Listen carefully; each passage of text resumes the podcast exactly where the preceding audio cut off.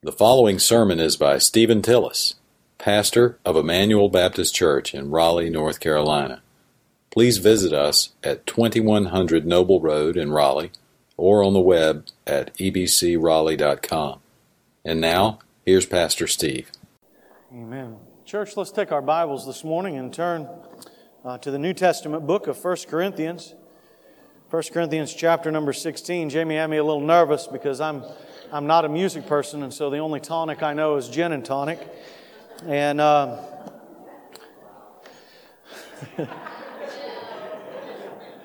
1 Corinthians 16.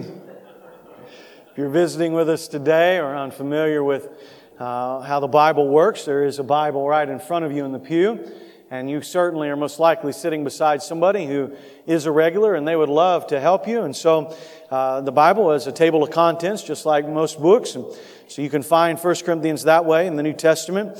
When you find the book, the large numbers are the chapters, and so 16, and the small numbers are the verses.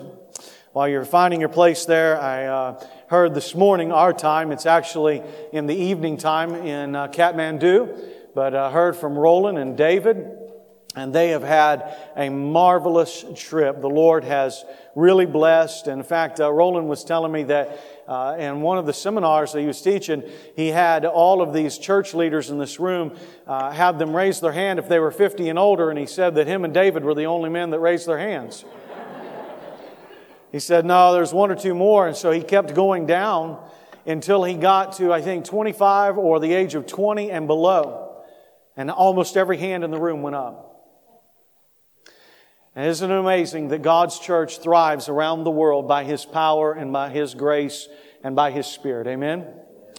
And uh, regardless of age, if a person has Christ as their Savior and the call of God upon their life and the fullness of the Holy Spirit and the Word of the living God, they can be trained and do marvelous, wonderful things for Jesus. Amen. And uh, so they have been training them there. Um, Wednesday, they, this past Wednesday, they spent going uh, through Kathmandu and went into some uh, temples and learned the culture and then did a whole bunch of prayer walking in that area. And then they spent Thursday and Friday basically uh, 10 hours a day teaching young leaders uh, uh, church. The, actually, it's called ecclesiology, but for us, the doctrine of the church. And so, the nature of the church and the Christ's rulership over the church. And uh, David talked on talked about the uh, qualifications of a deacon and what all that looks like in a church. And Roland, uh, bless his heart, I love him. I, I put so much on him on this trip. He not only taught his lessons, he took my notes with him and taught my lessons as well. And so, uh, just a marvelous time Thursday, Friday, Saturday, they went out and uh, preached in some local churches. They had me a little nervous. Friday night, their time, they talked to me on the phone, and uh, Roland said, Pray for me. I'm going to be taking a motorcycle ride through Kathmandu. Brothers and sisters, if you've never been in that part of the world, our brother Roland needed a lot of prayer. I found out this morning that he did not have to take the, uh, the uh, motorcycle ride, that they had a Jeep that came, picked him up, took him where he was going. And then they, uh, they traveled about, I think, almost six or seven hours to Chawan and uh, they ministered up there again. It said there was 60 or 70 church leaders, and they taught uh, again and again, and then taught today as well too. And uh, they're going to do a little uh, sightseeing in the morning time, and then being uh, begin their journey back. I think it's about 28 hours round trip. So please, uh, please pray for them as they make their way back home. I think Tuesday night or Wednesday morning at some point and uh, the, the Lord would bless there. So really, just please, my heart was very happy. At the same time I was speaking to them uh, Friday about what they were doing in Nepal, we had some of our people from this church who were down here at our local J.Y. Joyner Elementary School, just right down the hill here, ministering to the teachers of our local school in our neighborhood. Isn't that a blessing? That's a good thing to pour out love and grace and the blessing of God upon our community and to give the gospel to people who desperately need it. 1 Corinthians chapter number 16. Let's go to the Lord in prayer today. Our Father, we thank you again for the opportunity to be in your house on this first day of the week, the Lord's day, the day that your Son rose from the grave. We thank you for all who are here, Lord, saved and lost alike, believer, unbeliever, church member, and visitor. Lord, I pray now that we open your Bible, your word, that it would be the words of life to us. I pray for every heart that would be open and that the gospel of Jesus Christ would cut us deep and that we would confess our sins and turn to Jesus Christ for salvation. And that all of us here today would learn very practically how to live out the uh, faith that has been implanted into our hearts. Help us to honor you and to praise you in all that we do today. For it is in the name of Jesus that we pray these things. Amen. Uh, so many years ago, when I got into um, I got into the ministry, the Lord called me uh, to preach. I was with an older pastor, and he began to tell me. He said, "Now listen, uh, one of the things that's missing in preaching is what he called how-to preaching." He said, don't just get up when you start to preach and, and uh, wax eloquent and tell everybody every uh, detailed meaning of every word. The, the, the common people that are sitting in the pews and in the chairs, they need to know how to leave the sanctuary and go out there Monday through Friday and learn how to actually apply the Bible. And you know, that has really served well in my ministry. The Lord always reminds me of that when I'm studying that no matter how deep and uh, how entrenched we get and how much I love the languages of Hebrew and Greek, and I just want to pull all of that out for you. I also always want to remember to put all of the cookies on the bottom shelf and to make sure that when we leave here that we all learn how to apply the scriptures to our life. And the text that we are in today is one of those portions that is just very basic and very applicable to the way that we live the Christian life. And so I want to read these first nine verses and then come back and just make three simple points for you today from it. Picking up in verse number one. Now concerning the collection for the saints, as I uh, directed the churches of Galatia, so you also do this. On the first day of the week, each one of you is to put aside and to save as he may prosper, so that no collection be made when I come. When I arrive, whomever you may approve, I will send them with letters to carry your gift to Jerusalem. And if it is fitting for me to go also, they will go with me. But I will come to you after I go through Macedonia, for I am going through Macedonia, and perhaps I will stay with you or even spend the winter so that you may send me on my way wherever I may go. For I do not wish to see you now just in passing, for I hope to remain with you for some time, if the Lord permits. But I will remain in Ephesus until Pentecost, for a wide door for effective service has opened to me, and there are many adversaries. Let me just break the text apart for us for a few minutes into three portions today. First of all, from verses 1 through verse number 4, I want to tell you that the Bible teaches us how to give. The Bible teaches how to give. Look back at verse number 1. Now concerning the collection for the saints. The word there is to give or to give an offering or to take up the money. And so just like we did today and just like churches have been doing for thousands of years, even back in biblical times, the apostle Paul was constantly teaching the congregations wherever he went that they were to be taking up a collection. And so he teaches us here how to give. And I, I've just kind of maybe give us a few points on how to give today. The first one is give obediently give obediently. Look, now concerning the collection for the saints, as I did direct the churches of Galatia, so do you also. It is under the direction of the apostle Paul, and he says to these churches, he says, look, I've been preaching in all of these churches, and I am telling them this is not an option. This is not if you feel like it. This is not whatever change lies in your pocket. This isn't if I have a few dollars left over or if I did good this month. No, I am directing you under the authority of the inspiration inspiration of Almighty God, take up a collection for the saints and the furthering of the gospel. And so, uh, from the Apostle Paul's pen to our hearts here at Emmanuel today, I want us to understand that God tells us how to give. And when it comes to giving, we are to do that obediently.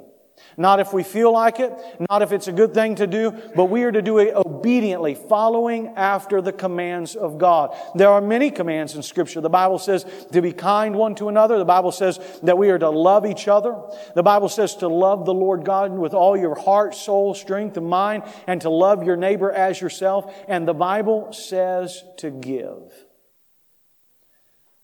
Point number one How do we give? We give obediently.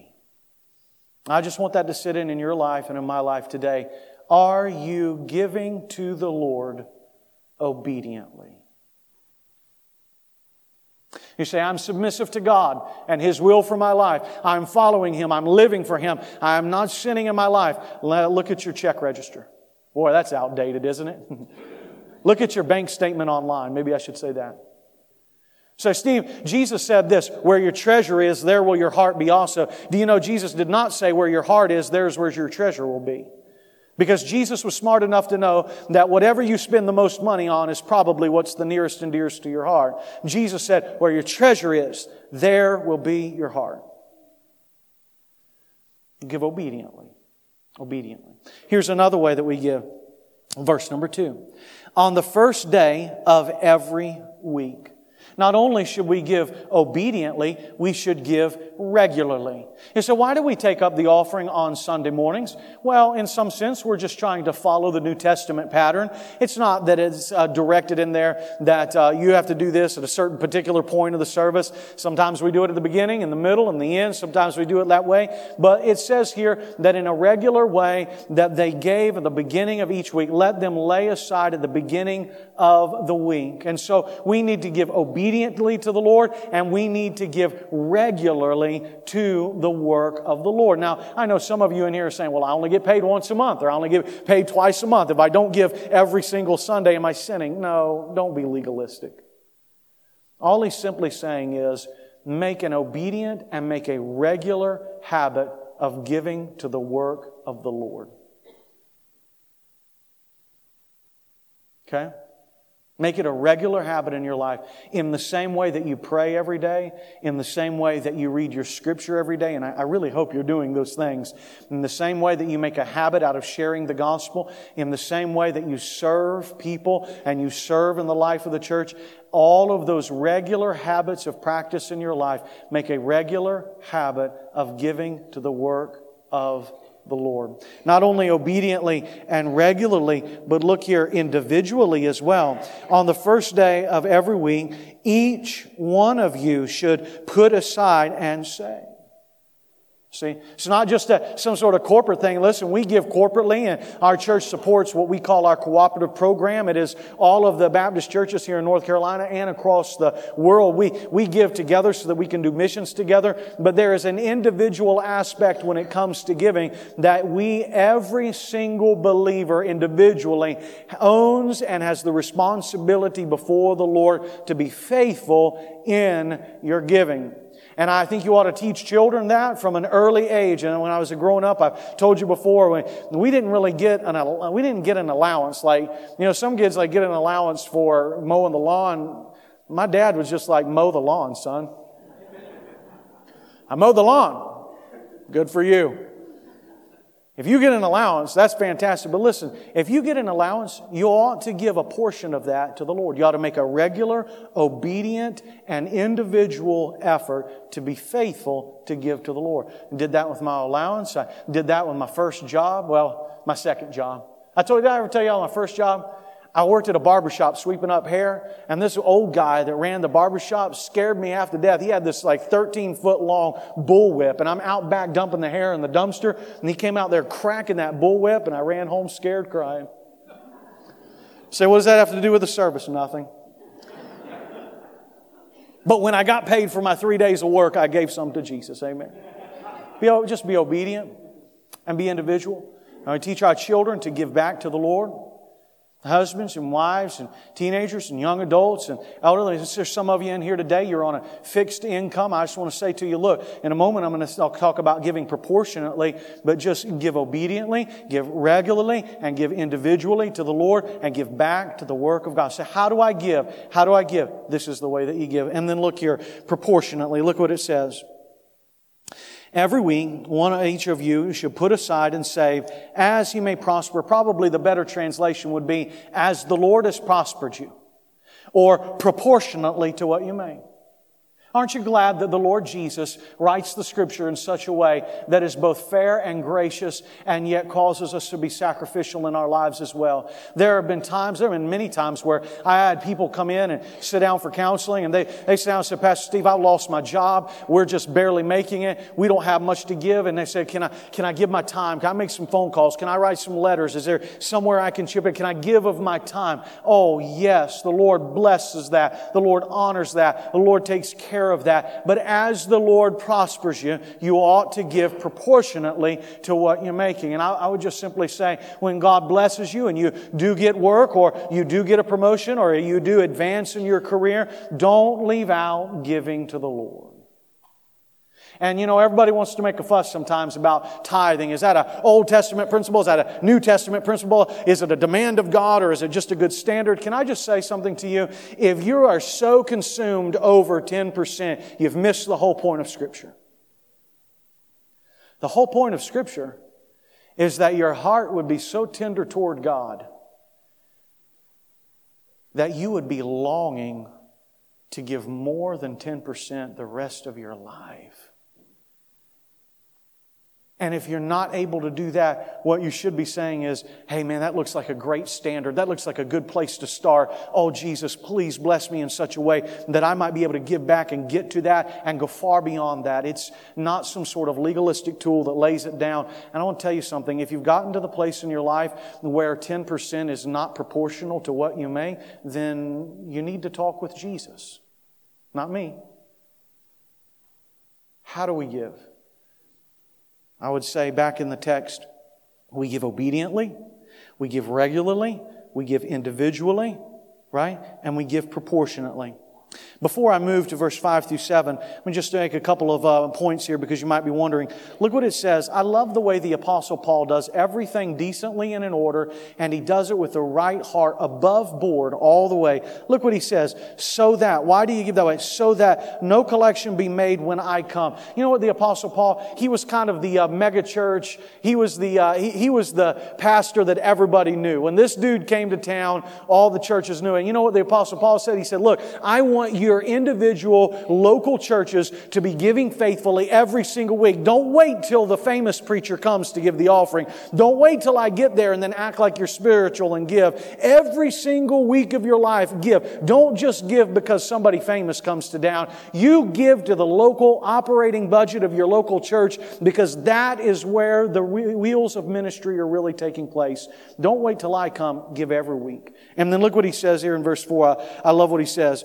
Uh, or in verse 3, he says, When I arrive, whomever you may approve. Notice the, notice the power is shifted not simply from the bishop of the apostle Paul, but into the hands of the local church. And he works in tandem with the local church in elder authority, but with the use of the local church. He says, when I arrive, whomever you may approve, I will send them with, um, with many letters to carry your gift to Jerusalem. And if it is fitting for me to go also, then I will go, they will go with me. You know what he's saying in that? He's saying, look, I'm going to be careful when I come not to handle the money. And uh, you can ask our deacons and teachers and leaders here. They'll tell you, uh, as staff, listen, if you ever forget to put your offering in the plate here, please don't come up to me and ask me or Jamie, don't, don't ask us to put your money in the plate. Or, hey, can you turn that in tomorrow? We don't do that.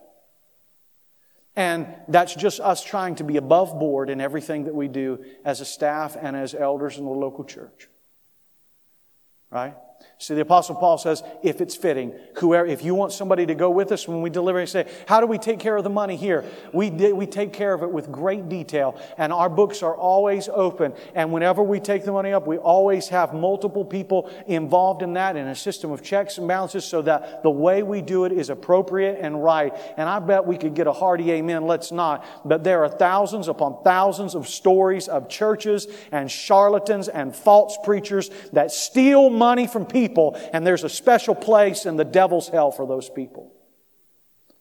The safest place to give to the glory of God ought always to be in the local church. Amen? Okay. That's the hard part of the sermon. No preacher ever likes preaching on that, but it's in there, and I need to. Here's the second point from verse 5 to 7 how to give, how to make plans. How to make plans. Now, look, two of the points I'm going to say here are found indirectly in the text. They're more descriptive than they are prescriptive, but the last one is uh, definitely prescriptive for us. But I think that we can see something here of the Apostle Paul and learn how to make plans in our life with what the Lord wants. You know, oftentimes those that are in high school and our young adults, and even those that are even enter into mid part of life, they'll say, How do I know the will of God for my life? And where should I go? And what should I do? And what career path should I be on? And I just want to say to all of us today, here are some practical things, general things to keep in your mind as you make plans in your life. Look at verse number five. But I will come to you after I go through Macedonia. And the, he, reiterate, reiterates it. For I am going through Macedonia. The first way I would say how to make plans, do it orderly. Do it orderly. Hey, I want to say to all of us in here today, whether you're 10 or 70, don't put the cart before the horse. Learn how to make plans in your life in an orderly fashion. I talk to some people sometimes and they're so worried and concerned. They want, you know what they want? They want when they're 25 what it took 25 years for their parents to own. Come on. My older people should have said amen somewhere there, right? I'm beating up on them now. I'll get you in a minute. Now, listen. Don't put the cart before the horse. Do things decently and in order in your life with where you're going and career path that you're going to choose and what you're doing. Listen, there are times when things get mixed up, but you need to make plans in an orderly fashion. The apostle Paul says, yes, I'm coming to you, but I have to go through Macedonia first. I have ministry that needs to be done there and I'm going to fulfill my responsibility. I'm going to do what's right and don't just jump ship every opportunity. Amen? Do what's right. Even if it's not most advantageous for you do what's right. Do what's right. Okay? Do it orderly. And that's in the text. You see that? I didn't make that up. It's right there. And then let me say this. Look at verse number five again. But I will come to you after I go through Macedonia, for I'm going through Macedonia. And then I would say, secondly, when you're making plans, no, don't just not only orderly, but do them seasonally seasonally. Look at what I mean by that in verse number six. And perhaps I will stay with you or even spend the winter. Do you see that? Even I'll spend the winter for you. But keep reading. So that you may send me on my way wherever I may go. And look at verse number seven. I think this is a great verse. For I do not wish to see you now just in passing. For I hope to remain with you for some time if the Lord permits. Hey, brothers and sisters, when you're making plans with your life, don't make them flippantly. Make them seasonally. You say, Steve, why, why seasonally? Why, why, why spend a little bit long time? Because look, sometimes there'll be a situation where you're making a plan in your life, and if everything's going right and if everything's the way you want it, you feel like it's God's will for your life. But the moment something goes wrong, you feel like you need to bail and jump ship and do something else. And others of you are the exact opposite. If you go to a place or if you do something and everything turns upside down and it's the worst deal in the world, you think it's never going to get better. I want to tell you something. Stay at something long enough in your life life to experience the mountaintop and experience the valley and everything in between. Is that fair? Are you guys with me today or I feel alone? Is that, is that fair to say from the text? Just be seasonally. Doesn't mean that the Lord doesn't move you. Doesn't mean that the Lord doesn't have various plans. All of us in time to times in our life have been here and done this and all of that kind of stuff. I'm just saying to you, stay with something. All right? Experience the highs, experience the lows, and experience everything in between. Connie and I, uh, it's being recorded, but I don't think mine. I'm not going to name any names. We had a we had a friend, uh, a good friend of ours, and man, she she's special. But listen, she's always looking for a sign from God for something. I mean, yeah, I remember we were in Chattanooga. She, she saw, she saw on a license plate that said Maryland, and she told Connie and me, that is the Lord's confirmation that I need to be in Maryland. Well, sweet Jesus, what if that thing would have said Alaska? You know what I mean? Hey, don't, don't run around. And can I tell you this too, just as a friend? Hey, be real careful. Be real careful. Uh, this is, hey, for all of you, if you're visiting today, listen, sometimes we have religious talk here and people talk about, I'm going to put out a fleece. I'm going to put out a fleece. Now listen, save people in here. When you say that, people think about some sort of sweater you're going to put on, okay? They don't know that Old Testament story, so you got to explain it to them. Be real careful about taking God's special revelation in particular moments in history and applying them to your life. I'm going to put out a fleece. And if God does this, I know it's God's will. And if God doesn't do that, I know God doesn't. Be real careful about that. I am not saying that there aren't portions and times in our life where God does interrupt and make things extremely clear. And in some sense, there is a feeling, man, I, I know that. For instance, you know, when Connie and I came here, um, I didn't hear James Earl Jones, God's voice coming out of the sky. But I remember just as clearly, I was a long way. I, I, the process wasn't done or anything, but I remember on a Friday night mashing potatoes at the Texas Roadhouse in Wake Forest, just sweating and Cornelia, like you were made sweaty mashed potatoes. No, I didn't sweat in the mashed potatoes. And I was just going as hard as I could. And uh, I know that my resume was here, and I knew all this kind of stuff. And, um, and there was a church in Virginia that had said something to me. And man, we were just up in the air on everything. And I just kept praying all night, Lord, please, I just, I'm not sure. What do you want me to do? And I just felt a, strong, a strong confidence in my heart that said, just, just wait. That's where you need to be. In this season, that's, that's, that's, that's where I want you to be. And I was just real quiet and waited and waited. Now, listen, I've made a heap of decisions in my life, and you will too. And you don't always get that still small voice that gives you that kind of confidence. Sometimes you just have to wade on out into the water and wade a little deeper and sometimes you get out there and you realize that God is at work even when you're not controlling and even when there's not a special revelatory voice that gives you a confirmation. Sometimes you just have to be faithful to the Word of God and do right until the stars fall and God makes it all right in the end. Amen? So I'm telling you, you don't always, you don't always get that. Don't, don't be putting that fleece out all the time. Hey, how do you make plans? Make them orderly, make them seasonally. There's going to be some highs, there's going to be some lows, there's going to be something in between. Yes, at times the Lord moves. I'm just saying, make them seasonally as well. And then let me draw your attention to this. How do we make plans? We do it submissively. Look at the end of verse number seven.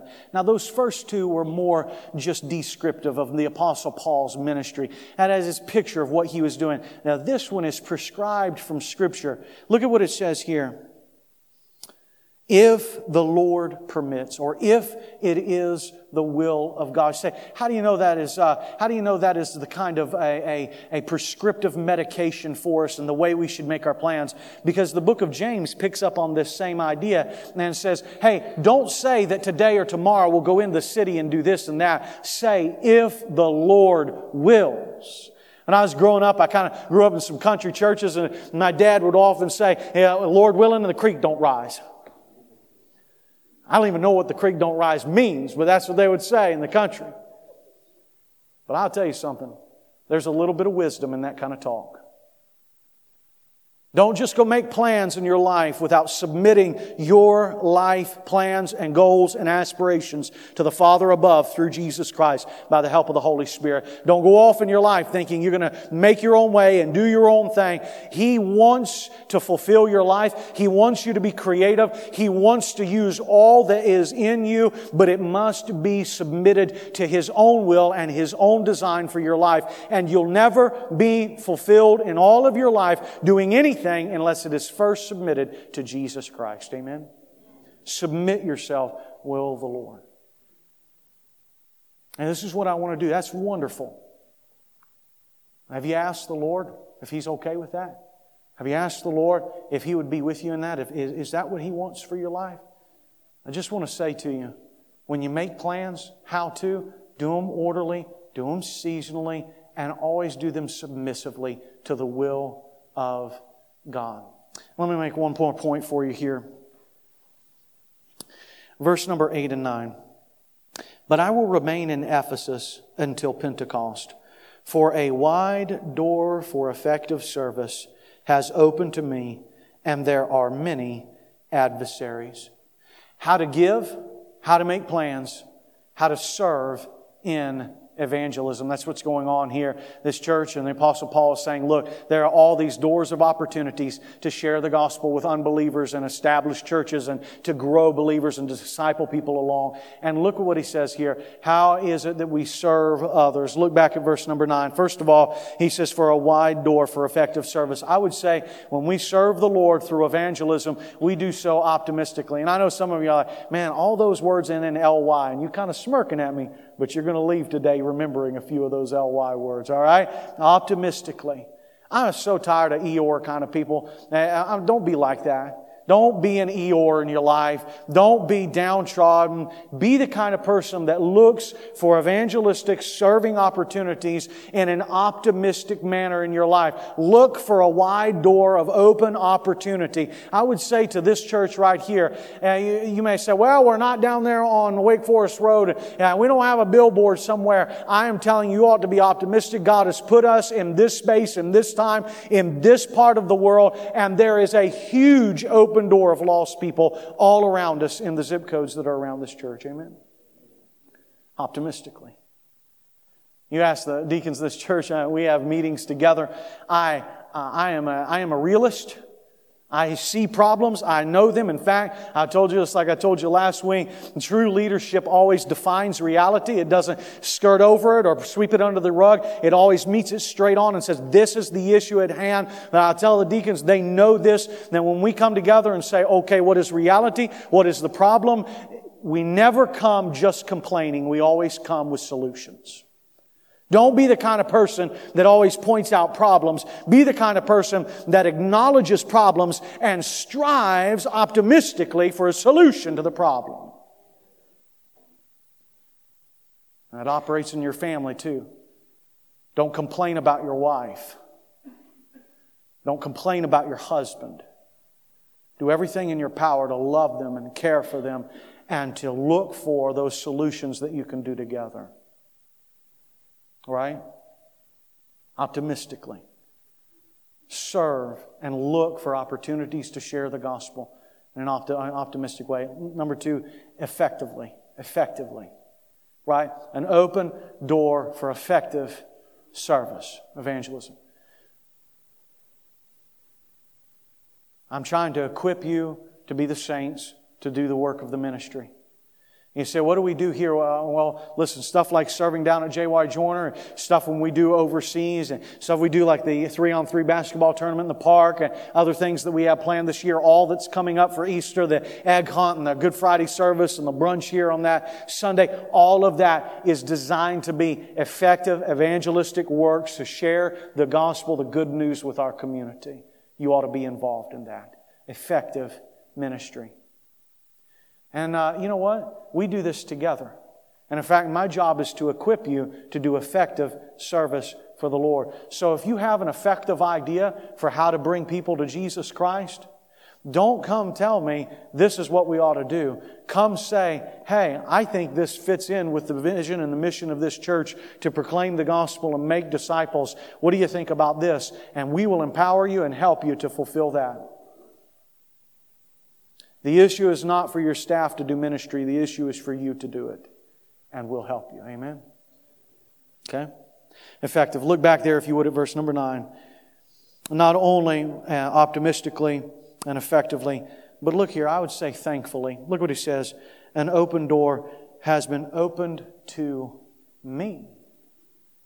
Are you thankful for the opportunities that are in your life every day to serve? Both believers and unbelievers? Are you always longing to be in another ministry and another this and another that? Are you longing for some, something else? Are you just at least thankful for where you are and what's going on in your life? Just be thankful for the open doors that God has placed right in front of you. Yeah, sometimes the Lord puts us over here. Sometimes the Lord does this. All of that happens. But I'm saying, uh, just man for man, person for person, woman for woman in this room today, are you thankful for the opportunities to serve that the Lord has put in your life right now? And if you say, I am not really thankful for that, it might be that you're not taking those opportunities as much as you should. And then lastly, I would say, alertly, right? How do you evangelize? How do you serve the Lord alertly? Look at what the end of verse number 9 says. Isn't this an interesting point of view here? And there are many adversaries. Those people that go with me to uh, overseas and serve here, all of this, they know that oftentimes the beginning and toward the end of times of great output when it comes to ministry, the adversary, the devil himself, walks about as a roaring lion seeking whom he may devour. He's after you, he's after your family, and he is wanting to destroy the work of God in your life and what you're doing to serve him. He'll cause fights, he'll cause resentments, he'll cause bitterness. God is always trying to keep the enemy at bay with his power and his grace. And I will tell you this, the enemy is always seeking to devour the Lord's people. Are you alert to what's going on? Or are you just kind of skipping through life?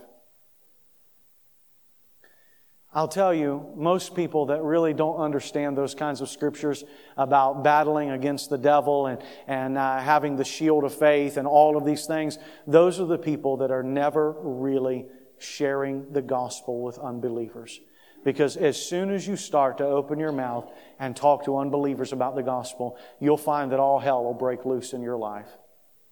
And some of you are thinking, well, that's just fine and dandy. I could do without a little hell right now. I won't evangelize and you'll miss the power and grace of God in your life. Now, let me just finish by telling you this. That preacher told me, he said, always teach the people how to, how to, how to. And that's been a marvelous help in my ministry and in my preaching. I want to be able, and I'm trying my best just to give you a simple sermon today, how to give, how to make plans, how to evangelize effectively in your life. But you know what?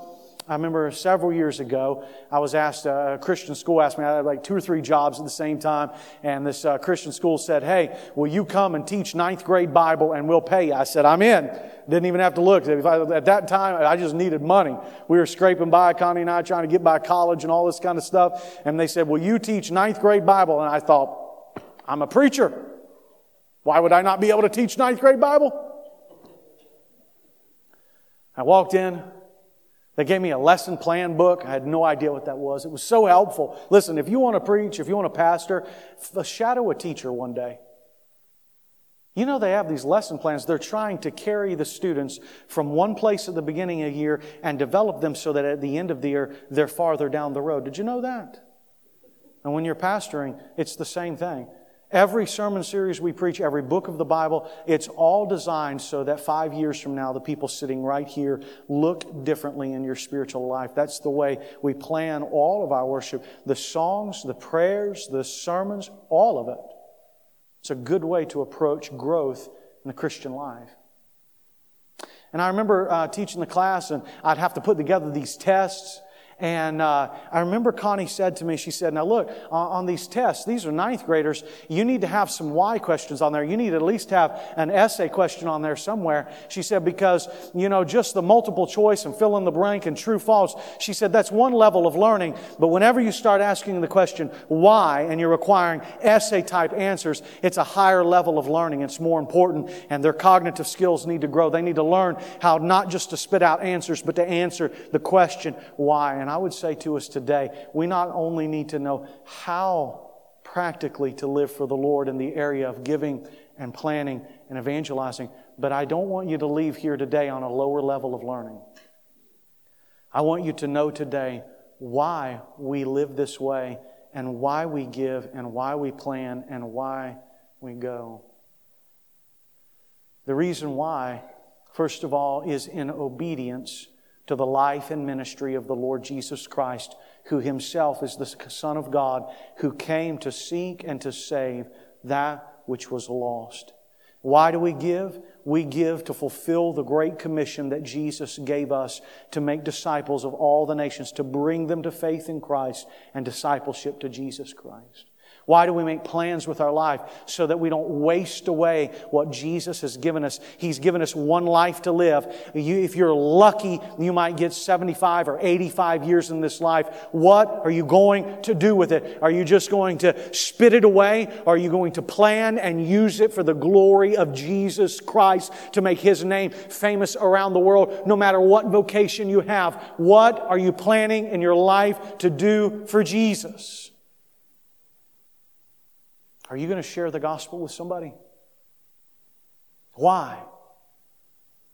Because when you leave and get in your car and you drive down the road, the chances are eight out of ten cars that you see passing you, the people are dying in their sins and they will go to the devil's hell unless somebody brings them the knowledge of Jesus Christ. That's why. Not to just fulfill a religious duty, not to just be better than somebody else, not to just get your name or some sort of prize, but because Jesus Christ is worth all of this. Amen.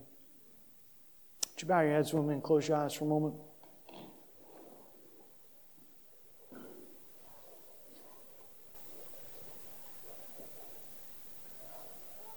Now, right now is just an opportunity for you to pray right where you are.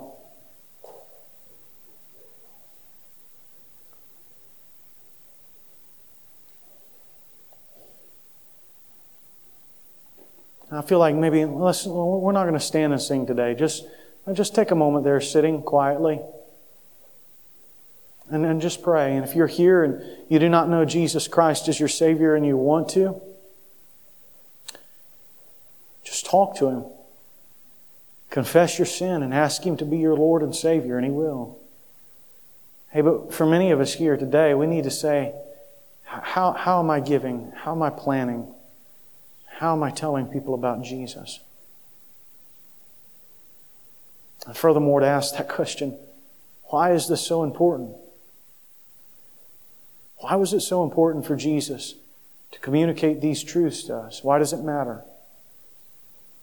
It matters for His glory. It matters for our good. And it matters because there really are lost people who need Jesus just want to encourage you today, right now where you are, to pray.